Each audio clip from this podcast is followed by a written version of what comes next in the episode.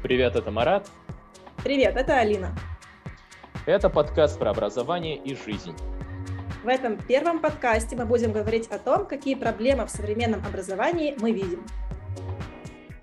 Мы договаривались с тобой поговорить о пяти э, проблемах современного образования.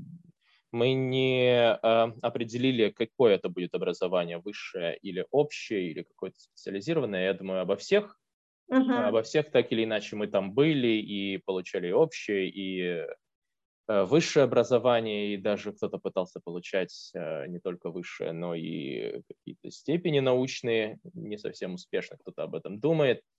А, поэтому есть что сказать. А, так, кто, кто будет начинать? Ну, а, мы с тобой сделали заготовочку, правильно? Что я какие-то пять проблем выделила, и ты пять проблем выделил. Ты сделал домашку? Да, да, да. Такой чисто учительский вопрос. Ты сделал домашку? Хорошо, я тоже сделала. Я предлагаю вкидывать по одной проблеме и ее обсуждать. Я могу начать. Давай с самой, самой важной, может быть, они у нас будут соответствовать. Самый важный – это Неожиданный вопрос, я их не ранжировала, но хорошо. Если самое важное, то я начну с портрета ученика. Портрет не ученика, а выпускника. А, ну, у школы, как у любого другого проекта, есть некоторый продукт, который получается на, в, итоге, да, на выходе. На выходе школа должна сделать выпускника. И тот продукт, тот портрет выпускника, тот набор качеств, который есть у выпускника, он как будто бы вообще не соответствует тому, что человек хотел бы получить от школы. Потому что я провожу свои исследования среди своих учеников, делаю да, интервью с ними каждый год. Э, я, в принципе, наблюдаю за тем, как себя ведут ученики на моем курсе. И с моей чисто субъективной точки зрения портрет выпускника школы сегодня выглядит так – это неуверенный в себе человек, который боится ошибиться, он не умеет делать выбор и не умеет брать ответственность за свой выбор, он не понимает себя, не знает, что ему интересно, и он мало что знает о том мире, в котором ему предстоит жить. И таку, вот именно так примерно описываются люди в 17-18 лет. А чисто юридически 18-летие – это возраст э, полной дееспособности совершеннолетия, когда человек должен быть полностью дееспособным и взрослым. Этот портрет не похож на дееспособного взрослого человека. И что самое страшное, что этот портрет может сохраняться до 20, до 30, до 40, до 50 лет. Кто-то проживает именно с этим набором качеств потом всю жизнь, потому что этот набор качеств – вбивался в человека не год, не два, не три, а 11 лет. 11 лет тебя учили бояться ошибок, учили не выбирать, а хавать, что дают, простите за такую оборот, но это реально так. Тебя не спрашивают никогда, чего ты хочешь, а в 11 классе, ну что, кем будешь? Спасибо, что впервые спросили за 11 лет. А как я сделаю выбор, если я не умею делать выборы вообще? Это тоже навык выбирать.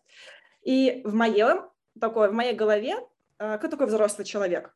И как раз взрослый человек это должен быть продукт школы, то есть самостоятельный, умеющий делать выбор и брать ответственность за свой выбор, понимающий себя, имеющий хотя бы какие-то гипотезы на свою жизнь, хотя бы примерно, что мне интересно и в каком направлении я хотел бы начать свой жизненный путь, начать свой маршрут. Хотя бы хоть какой-то план действий, какая-то дорожная карта, пусть минимально, но хоть что-то должно быть. И умение контролировать тело, эмоции, чувства, разум и умение действовать. Вот между подростком и взрослым есть большой, большая разница именно в действиях. Подросток, он умеет планировать, но он не переходит к действиям. Взрослый человек умеет действовать. И вот этот мостик, он не настроен в школе, потому что нет никакой практики, никакой связи с реальным миром ну, я уже сразу затрагиваю другие проблемы, но все-таки, если финализирую свою речь, проблема в том портрете выпускника, который мы получаем в выходе из школы. Это не те компетенции и не те навыки, которые нужны для самостоятельной жизни. А мы транслируем, что мы выпускаем человека в самостоятельную жизнь. То есть это те компетенции, скорее всего, тот портрет ученика, который был нарисован или придуман кем-то задолго до того, как э, мы с вами пошли в школу. Да. Наверняка. Это было очень, очень давно. Когда-то было решено, что нужен человек, который способен там пойти работать на завод. Это да. было индустриальное общество. Да. Э, и вот этот э, человек индустриального общества должен обладать вот такими, такими, такими знаниями. Э, и вот эти вот знания в него впихивали. Да, а абсолютно верно. Сейчас общество у нас уже постиндустриальное, как ни крути, как не, не пытайся что-то там историю тормозить.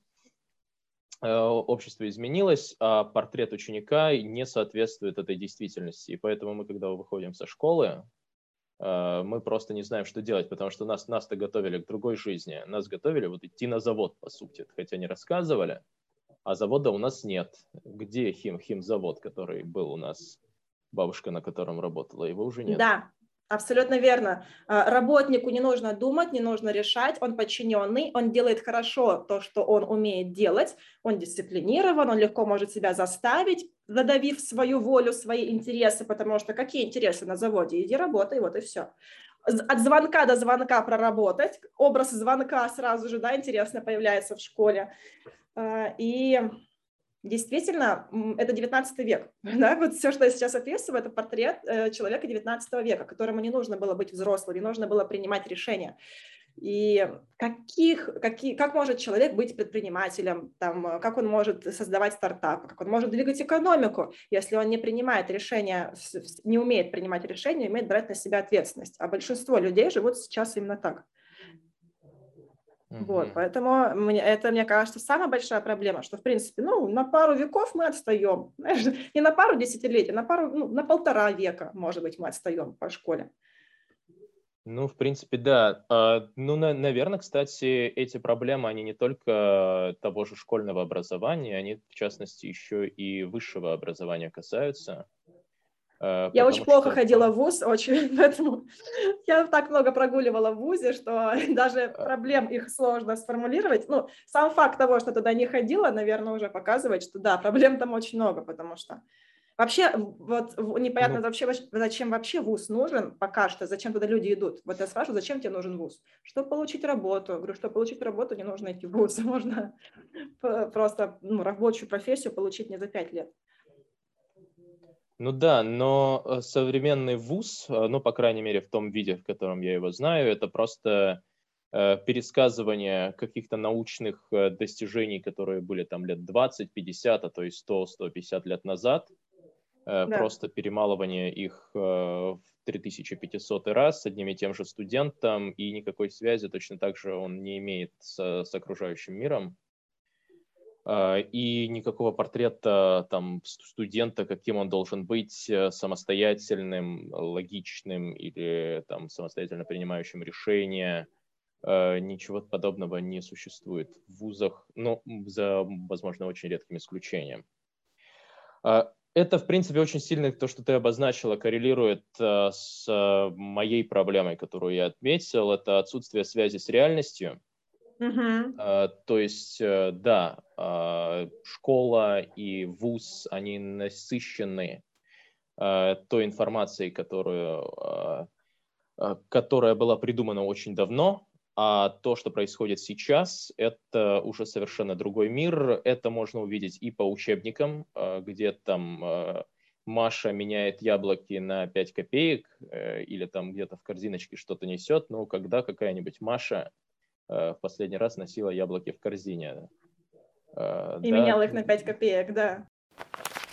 Давай я про вторую свою проблему скажу, про которую я хотел рассказать. Это фрагментированность, а, фрагментированность образования, э, где как бы целостный мир, в котором мы живем, он разбит на отдельные кусочки, и эти отдельные кусочки непонятно кем, ну, наверное, понятно, кем и когда они были разделены, но до сих пор это разделение присутствует, и каждый предмет у нас э, изучается по отдельности.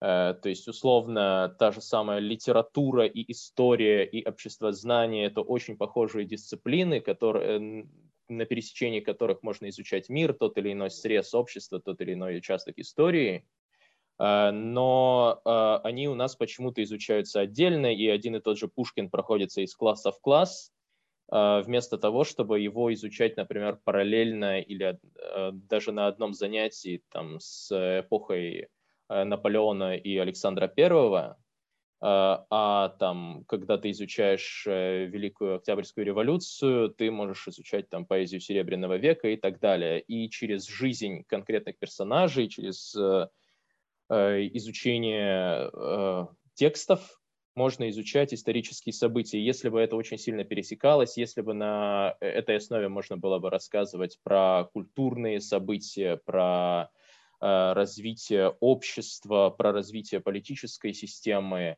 Э, это Про научные бы... изобретения сюда же можно. Даже да, физика да, да. тоже же имеет свою историю. Ньютон, Эйнштейн, они в какие вообще время жили, как они ассоциируются с литературой и историей, как их поддерживали или не поддерживали. То есть это же все, по сути, просто история, да, которую можно транслировать из разных сфер. Э, безусловно, и, э, и это, в принципе, то, как человеку было бы интересно что-то изучать.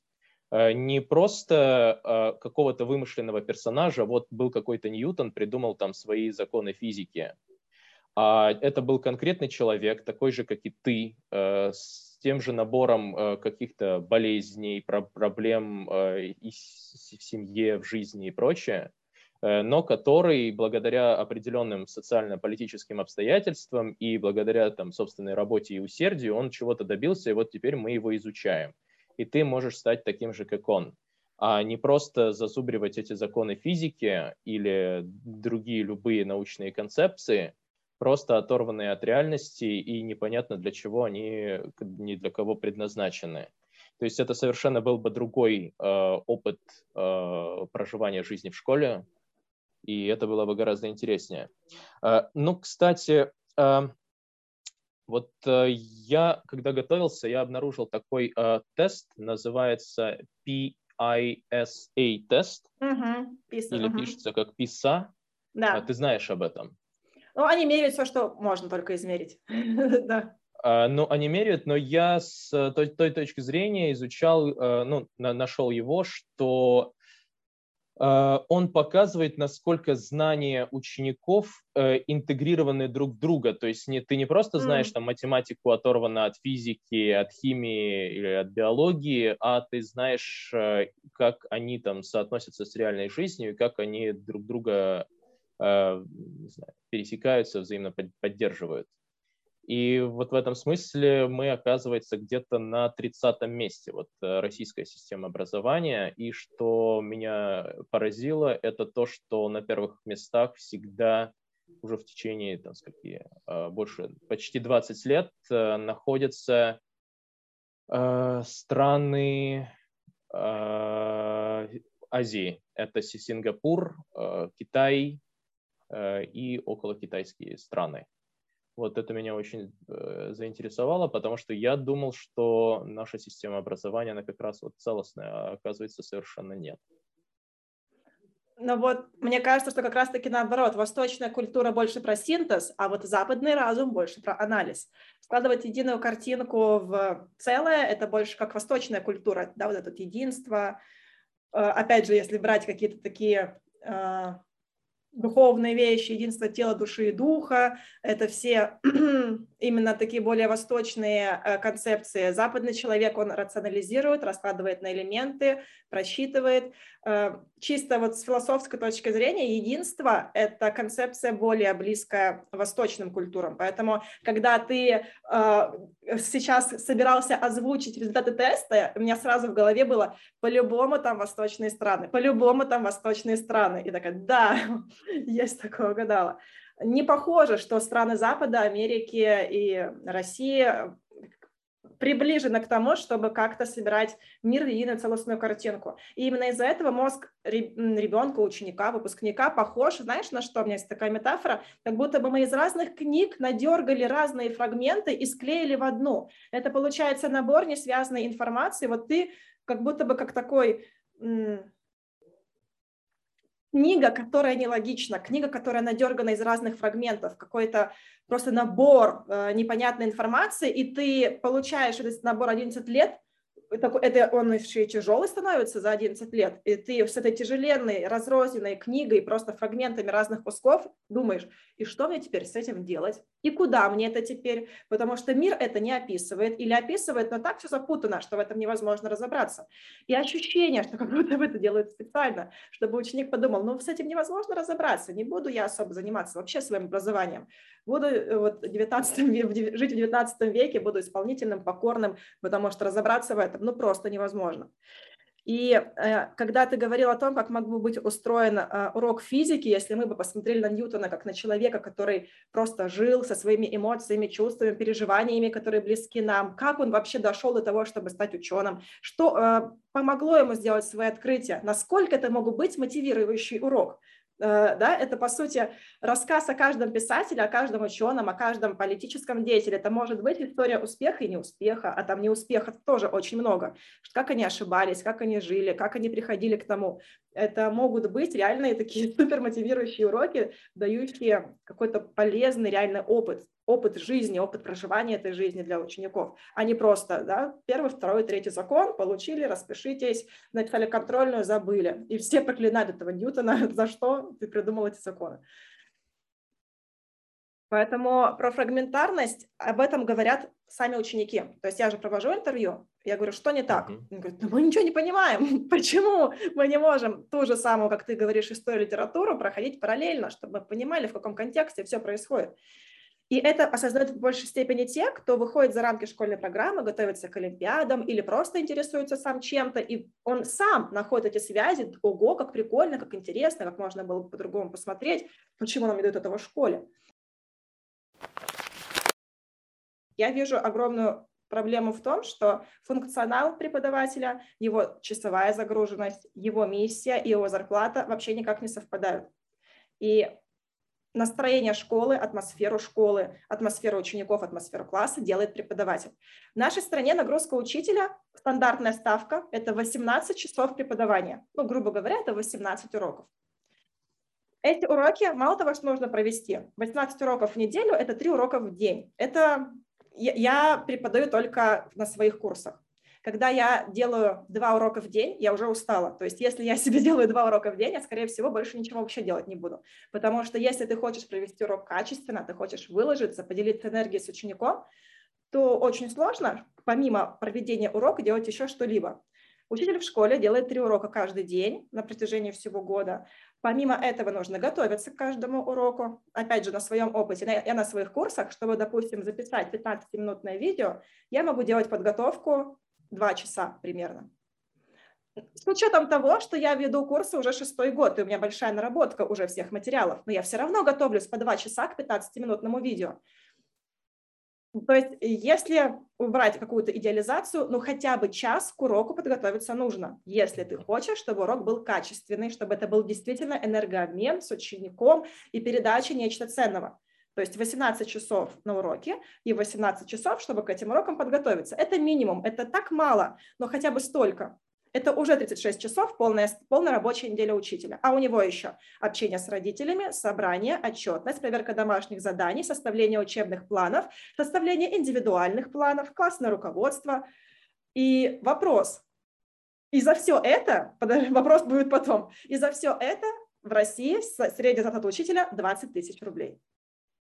Я, у меня статистика, по средняя зарплата по всей стране 38 тысяч, ну, то есть в среднем в нашей стране получают 38 тысяч, а учителя в среднем получают 20 тысяч.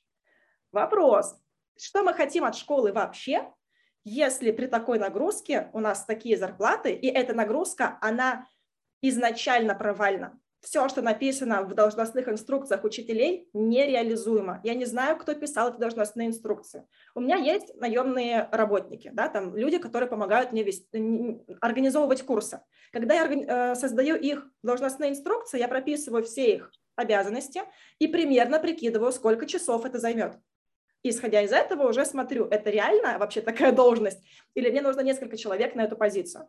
Должностная инструкция учителя это минимум как будто бы три, а то и четыре позиции, которые совмещаются в одном человеке. И он все тащит на себе за 20 тысяч. И тогда вот просто на этом можно закончить, сказать, а, ну все ясно, эта школа нереализуема при такой нагрузке, при таком оценивании, при такой ценности. И, соответственно, какое отношение к учителям? 95% родителей не хотят, чтобы их дети шли в педвузы и чтобы они были преподавателями. Никто, все понимают, насколько это ужасная профессия с точки зрения не, не ценности да, а со стороны государства, общества и так далее.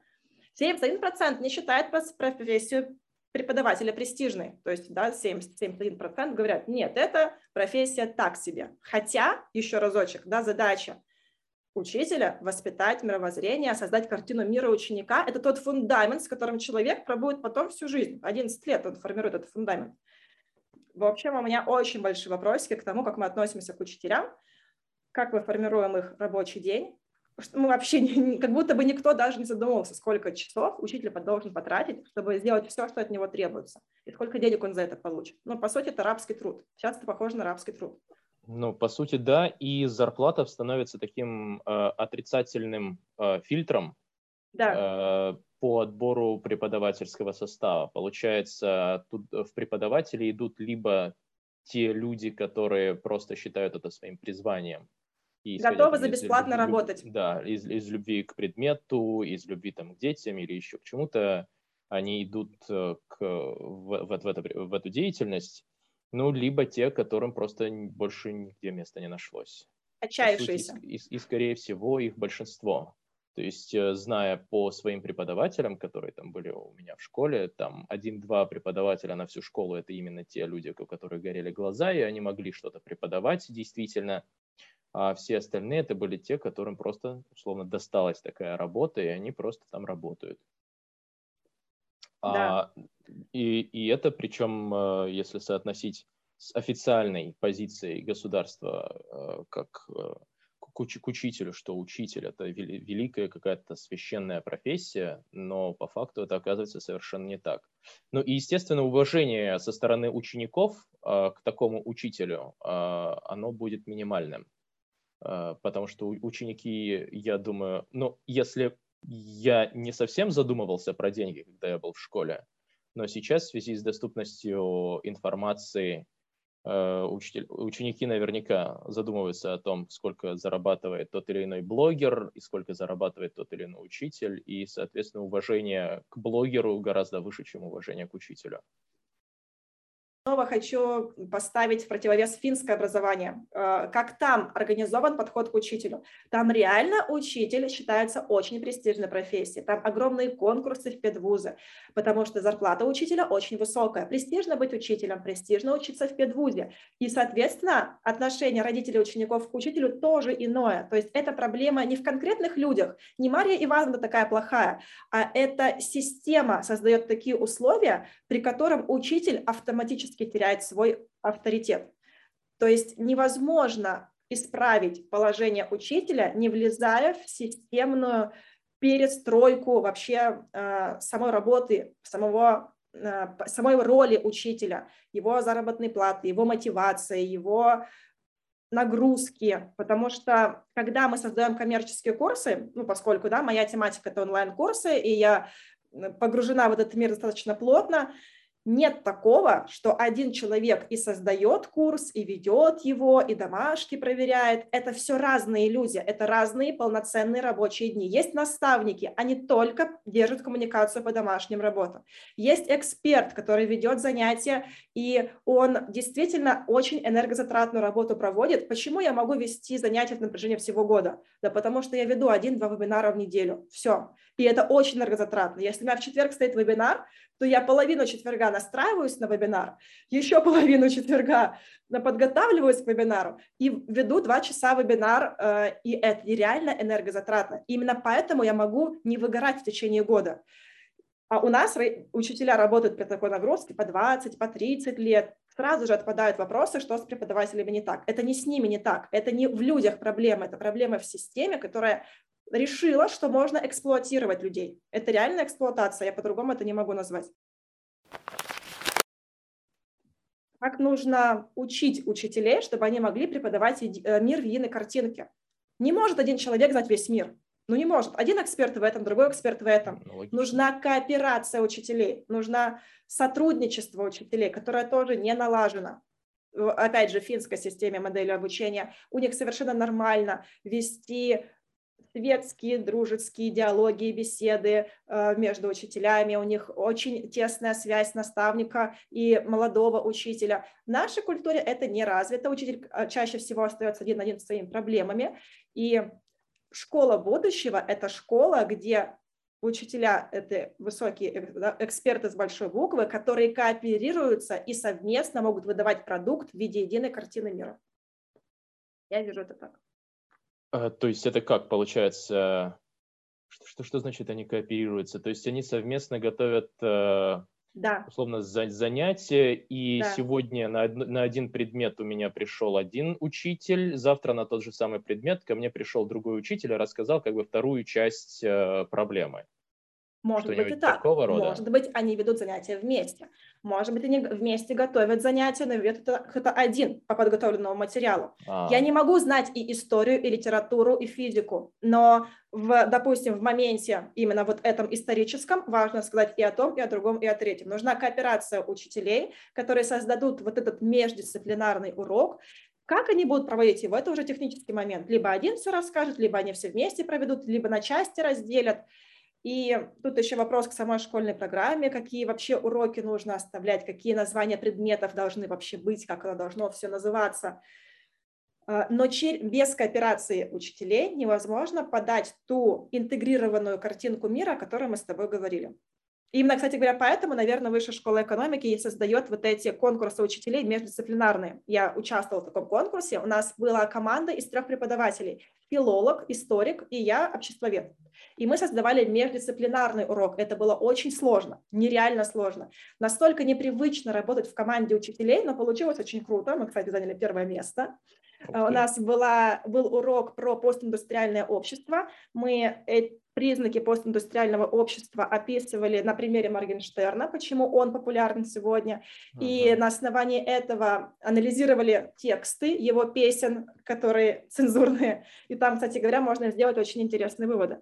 И на основании этого еще и смотрели в историю, использовали как иллюстрацию прошлого, чтобы сделать причинно-следственную связь. А в прошлом какие именно были люди популярны и почему? Мы только на этом уроке научились на, на примере этого урока научились хоть как-то копировать. Это было очень сложно. Но без этого невозможно создать интересный урок. Я не эксперт во всем. Я не могу создать интересный урок, если я не буду обмениваться опытом с другими от конкуренции к сотрудничеству. Все конкурсы учителей «Лучший учитель России». Он единоличный, да, как будто бы давай свои проекты, давай свои достижения, как будто бы между учителями развивают конкуренцию, рейтинги, там, олимпиадники, еще что-то. Давайте копироваться, потому что мы не создадим ничего красивого в образовании, если мы не будем обмениваться своим опытом. Да, эм, и это было бы, в принципе, про реальный мир. То есть э, любое любой междисциплинарный такой урок, он был бы про реальный мир, про реальных людей, про то, что люди чувствуют. И это было бы совершенно другое отношение к школе.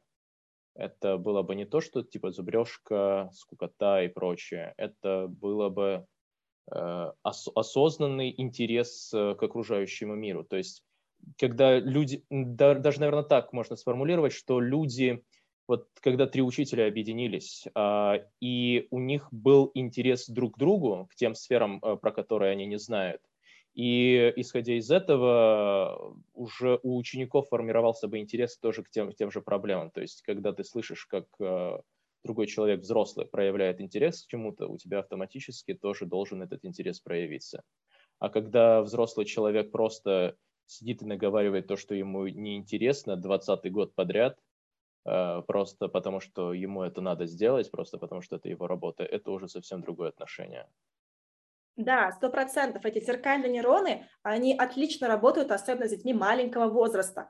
Нет смысла заинтересовывать ребенка в чем-то. Э, будь сам горящим и заинтересованным, и они тут же будут приклеиваться. Это же ну, да, дети идут на энергетику. О, ничего себе, какой интересный, как ему интересно. Наверное, там действительно что-то такое есть. Пойду-ка я тоже посмотрю. Я поэтому у себя в блоге даже делала такую э, историю про Тома Сойера. Я говорила, что Том Сойер лучший преподаватель. Помнишь историю о нем, как он продал покраску забора? Да. Что он делал? Он, он показал, что ему нереально это интересно, и всем вокруг тоже стало интересно. Это реально лучшая модель учителя. Гореть так своим делом, что все другие слетятся к тебе на огонек.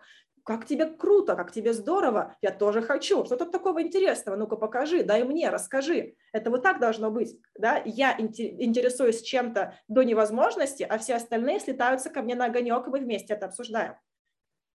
Может ли профессиональный учитель, вот именно учитель, а, быть тогда а, а, человеком заинтересованным в чем-то, потому что заинтересованные люди это скорее ученые, это люди из бизнеса, это те, которые занимаются реальной деятельностью, а чтобы препод... а преподавание тогда должно быть просто их как бы хобби или дополнительным заработком.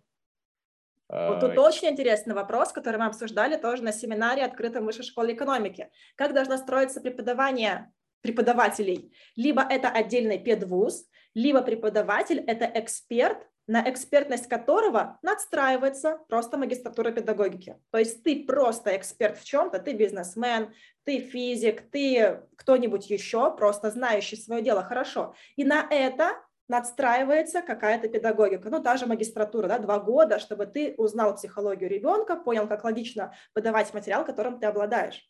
И вот исходя из нашего с тобой диалога, получается, что второй путь более логичный для преподавания. То есть преподаватели должны быть реальные эксперты, горящие своим делом, и на это надстраивается педагогика. В этом у меня был личный конфликт в школе. Экономичка ни разу в жизни не покупала ни одну акцию. Это видно по ней, что она в акциях не сечет. Почему ты мне рассказываешь об инвестировании? Я тебе не верю. И я не, не, не любила экономику, потому что меня там явно обманывали. Мне человек начитывал нечто из учебника. Но ты не эксперт. Я тебе не хочу слушать. Я тебе не доверяю. Нет доверия, нет интереса, нет вовлеченности. Вот и все про проблема онбординга. Это понятие из э, мира бизнеса или даже конкретно из создания там, э, программ, приложений. Что оно под собой подразумевает? Э, онбординг – это процесс обучения а, человека пользоваться чем-либо. То есть ты устанавливаешь приложение на телефон, и как создатели этого приложения – учат тебя этим э, приложением пользоваться. Э, это может быть хороший онбординг, может быть плохой онбординг, может быть вообще никакого онбординга. А что касается существующих сегодня институтов образования, будь то начальная школа, средняя школа или высшая школа, то никакого онбординга, никакой, никакой инструкции по применению, по использованию этих инструментов а, у людей вообще нет. А, то есть, как я вижу эту проблему, люди приходят в школу, то есть школа – это то место, которое готовит, как ты сказала, будущих взрослых людей. А как пользоваться этой школой для того, чтобы стать хорошим, эффективным, э, успешным взрослым, э, никакой инструкции нет, потому что э, в школе же помимо изучения школьной программы происходит еще огромное количество процессов, которые как бы подразумеваются, но никаким образом не отформализованы. То есть это там и общение с окружающими, это и общение со старшими, это какие-то экономические отношения, это, там, не знаю, безопасная жизнедеятельность и прочее, прочее. А огромное количество процессов – это целая жизнь, которая готовит к взрослой жизни, и ею можно распоряжаться очень по-разному. То есть это э, школы можно бояться, а можно эффективно пользоваться.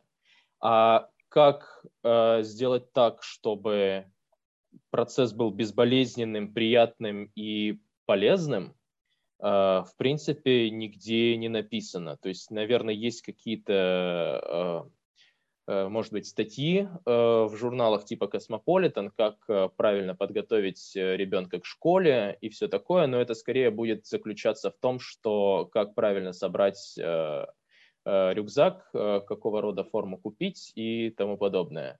А то, как сделать так, чтобы ребенок успешно выстраивал отношения с окружающими, Э, чтобы его не булили, и он был, э, э, как сказать, мотивирован к посещению этой школы, ему было это приятно, вообще никто этого не проводит. Да, слушай, очень крутая тема. Вот этот онбординг, по идее, должен проводиться в детском саду. Как, и, как в идеале детский сад, подготовка к школе – то есть ребенок должен научиться выстраивать контакты, чувствовать себя спокойно в коллективе, вступать в новый коллектив и вообще учить, э, уметь да, как-то это все применять в детском саду. Но этого не происходит. Э, моя двоюродная сестра занимается как раз-таки подготовкой детей к школе, и это прям больная тема, о которой мы говорим. У нее есть своя методика преподавания, где она делает акцент именно на этом, там, где действительно развиваются эти не просто научиться читать и писать, да, ну, типа, если ты читаешь и пишешь, значит, ты готов к школе, да нет же, ты не готов. Должна быть готова, готовность именно психологическая, коммуникативная готовность, и на это просто тоже не обращают внимания, и детский сад, как еще одна ступень, да, дошкольное образование, которое тоже у нас есть прописано, оно тоже, получается, своей роли не выполняет. И по онбордингу у меня сразу пришла еще ассоциация не только к самому школе, как к социальному институту не готовят, а вот внутри школы тебе дают задание, домашку, и нету никаких инструкций, как ты должен это выполнить. Выучи слова по английскому языку. Как я их должен выучить? Должен быть онбординг по пользованию своим мозгом. Как мне учить слова? Что я должен делать? Я должен зубрить, я должен их повторять миллион раз про себя, я должен помолиться, чтобы я их выучил. Что я должен сделать? Не даются инструкции по тому, как работает наша память, как работает запоминание, как работает повторение, с какой частотой повторять. То есть это мне повезло, что я работала преподавателем по мнемотехнике, скорочтению. И я знаю какие-то моменты запоминания, повторения, работы мозга, которые я внедряю да, у себя на курсы и могу помочь ребятам выучить то, что я им даю. Выучите параграф. Это что означает? Я учу его дословно, или пропускаю слова союзы, или учу первый и последний абзац. Что вы имеете в виду? Или конспектируйте. Никто не дает навык конспектирования. Что это означает? А после этого мы видим ужасные э, рефераты, ужасные конспекты и полную кашу в головах учеников. Онбординг должен быть еще по инструкции по применению к своему мозгу как он работает, как он реагирует на стресс, какой уровень стресса должен быть вообще, когда ты учишься, да, на каких волнах, э, на каких частотах должен работать мозг, чтобы информация усваивалась. Это полная безграмотность в отношении своего организма. Чему учат на биологии? Давайте, может быть, поговорим про мозг, как мы должны учиться. Учиться, ну да, то есть учиться. Вместо, вместо того, чтобы изучать э, безумное количество каких-то царств э, животных э, и насекомых, условно, или там какие-то сложные формулы на химии, гораздо интереснее было бы изучить, э, как работает твой собственный организм и да. как этим организмом пользоваться. Не просто в теории, а именно на практике. Э, Мы не умеем да. даже ходить и сидеть.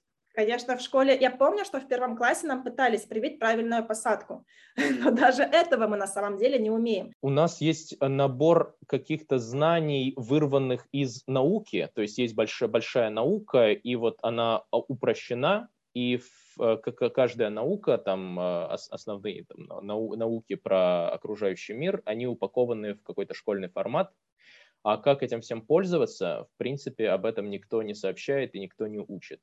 И то же самое касается и университета. Никто не знает, ну, очень небольшое количество студентов знает, как действительно пользоваться университетом.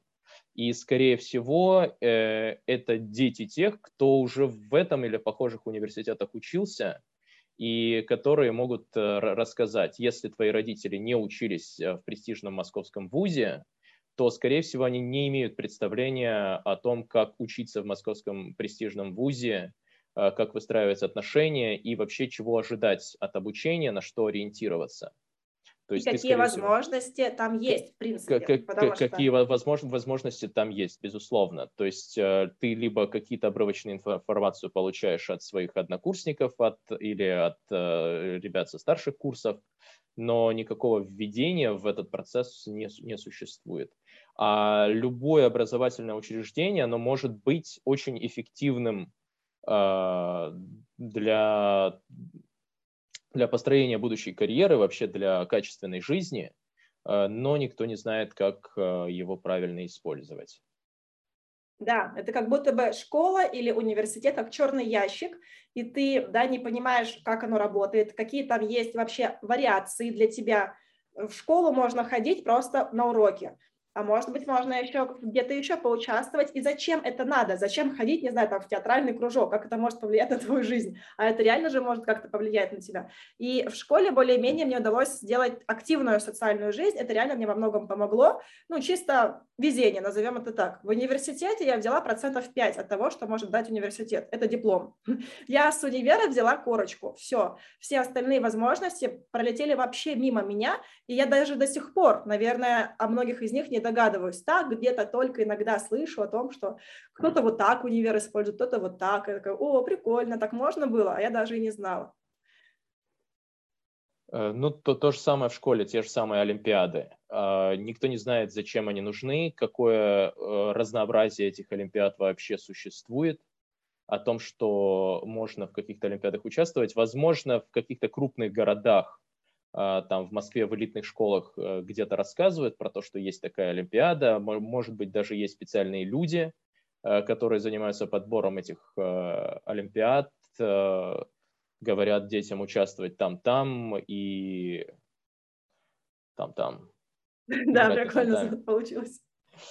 Эм, вот, но в большинстве школ такого не происходит. Да, и самое главное, они говорят, зачем. Вот меня в школе говорили, ходи на Олимпиады. Я думаю, нафига, зачем я сюда хожу? Это было такой ненужной, страшной обязанностью, вариантом прогулять уроки. А сейчас я понимаю, что, оказывается, можно поступать вообще без ЕГЭ по этим Олимпиадам, и это гораздо интереснее готовиться к Олимпиаде, чем ходить на школьные уроки, потому что ты можешь глубоко погрузиться в какой-то предмет. Это только Олимпиада, а еще есть 100-500 других вещей, о которых мы даже, может быть, с тобой сейчас не можем говорить, потому что мы сами о них не знаем, потому что этого онбординга у нас с тобой тоже не было. Так что 100% это прям да, Но... Ну, корпоративная культура, да, как будто бы ее вот нету, нету э, введения в корпоративную культуру школы, университета. Да, и того же, наверное, нет по отношению к учителям, ой, не, не к учителям, а, и такого же нет еще по отношению к родителям. Да, сто процентов. Э, то есть родителям не объясняют, как э, вести себя с ребенком, какие стадии жизни он проходит, зачем нужна школа и как ею пользоваться. Э, потому что наверняка а, наши родители учились, ну не наверняка, абсолютно точно наши родители учились в совершенно другой школе, в другом обществе и с другими целями, ценностями. Э, сегодняшняя школа другая, а вот э, через 10-15 лет эта школа будет совершенно другой тоже, надеюсь. И тоже, как ее пользоваться, наши сверстники не будут знать. Да. И как, как вести себя с детьми, которые в этой школе учатся. То есть требовать ли от ребенка быть отличником или не требовать. Нужно ли э, быть вообще отличником. Или ну, ну, нужно, нужно ходить э, там на раз, самые разнообразные кружки, которые только есть э, где-то в городе. Э, это же вообще никто тоже не рассказывает. Про отличника хороший, хороший был тезис, потому что еще одна проблема, которую сформулировала я, это оценки. Насколько вообще они нужны, насколько они важны, какую роль они играют в школе. И пока что на своем опыте я вижу, что оценка – это травмирующий инструмент, который приносит больше негативного, чем позитивного. И я задалась вопросом, откуда вообще придумали оценки, как в нашем мире оценки вообще появились. И оказывается, что первые оценки появились еще в 16-17 веке, и иезуиты ввели оценки для того, чтобы перестать бить детей это был способ замещения телесных наказаний. Это как будто бы большая гуманность. Мы теперь не бьем, а мы ставим оценки. Ну, то есть, ну, на самом деле, вот эта подоплека наказать, она так и осталась. Наказать или похвалить. Когда тебе ставят двойку, это, по сути, удар, только не физический, да, такой психологический. Мы продолжаем наказывать э, оценками. И э, в Германии это была первая страна, где появилось оценивание по трехбальной системе 1, 2, 3. Причем 1 это был лучшая оценка, была лучшая оценка, 3 худшая оценка. И это, был, это была фактическая стратификация, это было деление на лучших, средних и худших. Это так и называлось. То есть оценка делала неравенство между учениками. Неравенство было абсолютно явным. Если ты переходишь с третьего на второй, то есть повышаешь свой грейд, повышаешь свой, свою оценку, у тебя больше привилегий, у тебя больше каких-то качеств, тебе больше уважения. Это была реальная стратификация. И эти все отголоски я чувствую прямо сейчас, когда человек получает двойку, когда человек получает плохой балл за ЕГЭ, он реально чувствует себя человеком второго сорта. Он реально начинает в своей голове делить людей на власть имеющих и тварь дрожащая, да, что ты отличник, а я двоечник, мы с тобой вообще не равны, и ты где-то там, у тебя вот, да, ты элита, а я вот здесь внизу. Вот эта подоплека оценок, которая была еще в 17 веках, она также сохраняется сегодня на подсознательном уровне. Дальше была Киевская духовная академия, и она делала словесные оценки, что еще более ужасно. Э, как звучали эти словесные оценки? Человек, получающий единицу, то есть высший класс оценочников, их называли надежный, добрый, честный, хороший, похвальный. Человек средней оценки, посредственный, посредственный, мерный, не худой. И третья оценка, те люди, которым ставят плохие оценки, их называли слабый, подлый, безнадежный, ленивый. Безнадежный, именно так чувствуют себя сегодняшние двоечники. Им не говорят этих слов, но это настолько зашито ментально, ты реально чувствуешь себя безнадежным. Когда я проводила опрос, что для вас не сдать ЕГЭ, ученики отвечают, я боюсь стать человеком, у которого в жизни ничего не получилось. Тебе 17 лет, это просто школьная оценка. А ты говоришь себе, что если я плохо сдам ЕГЭ, я превращусь в человека, который ничего не смог, у которого ничего не получилось. То есть это насколько глубокая психологическая травма. Потом появились цифры, потом была попытка отказаться от цифр. В 2018 году было постановление об отмене оценок, и реально пытались их не ставить, но учителя их ставили тайком. Им нужен был инструмент, чтобы хоть как-то а, прогресс ученика от, э, оценивать. В итоге э, к оценкам вернулись, и сначала опять были словесные оценки, сейчас мы видим цифры, но вот вся эта история, она внутри пятерки, четверки, тройки и двойки, она сохранилась. Мы чувствуем, что нас бьют, когда ставят двойку. Это телесное наказание, да, вот это. Мы чувствуем, что нам говорят, ты плохой, подлый и ленивый, когда нам ставят двойку. И представь себе двоечника. Он на протяжении 11 лет бессознательно получает сигнал. Ты безнадежный, подлый и ленивый. У Чехова была такая фраза, «А, если говорить человеку, что он свинья, рано или поздно он захрюкает. Это похоже на самосбывающееся пророчество. Мы говорим 11 лет человеку, ты подлый и ленивый. Кого мы воспитаем? Наверное, подлого и ленивого человека, потому что он не сможет сопротивляться и рано или поздно поверит словам, которые ему говорят. И сейчас оценка – это такая вещь, которая имеет юридическую силу, потому что именно по оценкам принимают вуз, по оценкам оценивают человека. И это в корне неверный подход к, к познанию человека. Мы используем оценки, как мне кажется, только по одной причине. Мы понятия не имеем, кто такой человек. Какое моральное право я имею называть человека подлым, безнадежным и ленивым?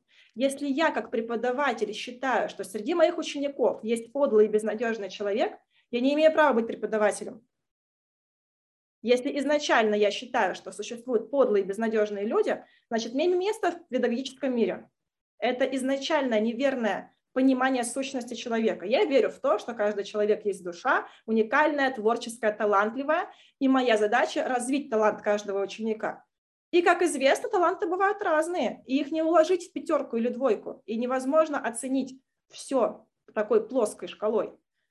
И мы просто наносим травму человеку, когда пытаемся необъятный внутренний мир уложить в пятибальную систему. И я считаю, что это, наверное, самая страшная, самая страшная травма, которую получает человек, из которой он потом, скорее всего, не он не выходит из этой травмы. Мы до сих пор все боимся ошибиться. Мы до сих пор живем ради пятерок. Мы все хотим, похвалите меня, скажите, что я хороший, скажите, что я не неудачник. Мы готовы работать за похвалу, мы готовы работать за пятерку. Только за это, потому что внутри полное ощущение, что без оценки я никто. Вот это внутреннее, э, глубинное, неверное понимание сущности человека закладывается через эти оценки. Я не знаю, как с этим бороться. У меня точно такие же проблемы. Я точно так же хочу, чтобы мне поставили лайки, чтобы отреагировали на мои истории, сказали, какая я хорошая и умная, потому что я была отличницей в школе. Я работала ради оценок, я продолжаю работать ради оценок. И мне действительно кажется, что я какая-то не такая, если я получу низкий балл или если я получу низкую оценку. Мне страшно. И это, я, у меня пока нет ответа на вопрос, как мы можем это вылечить. Этот выпуск у нас был пилотный. А, здесь мы наметили основные проблемы, как мы их видим, а, и, но мы не наметили ни в коем случае пути их решения, а дальше будем углубляться, расширяться, смотреть, э, как те или иные вопросы можно решить. Э, будем то, что можно обсуждать э, вместе, будем обсуждать вместе. Там, где можно пригласить профильных специалистов, будем приглашать профильных специалистов и допрашивать их. Да. Вот такой-то такой план. И вообще тему образования можно разделить на такие три категории. Три вопроса, на которые можно будет в дальнейшем отвечать. что нужно оставить, потому что наверняка полностью отказываться от наработанного опыта тоже недальновидно. Второй вопрос, что нужно изменить? И третий вопрос, от чего нужно отказаться? Все. Договорились. Погнали. Ла-ла-ла-ла-ла.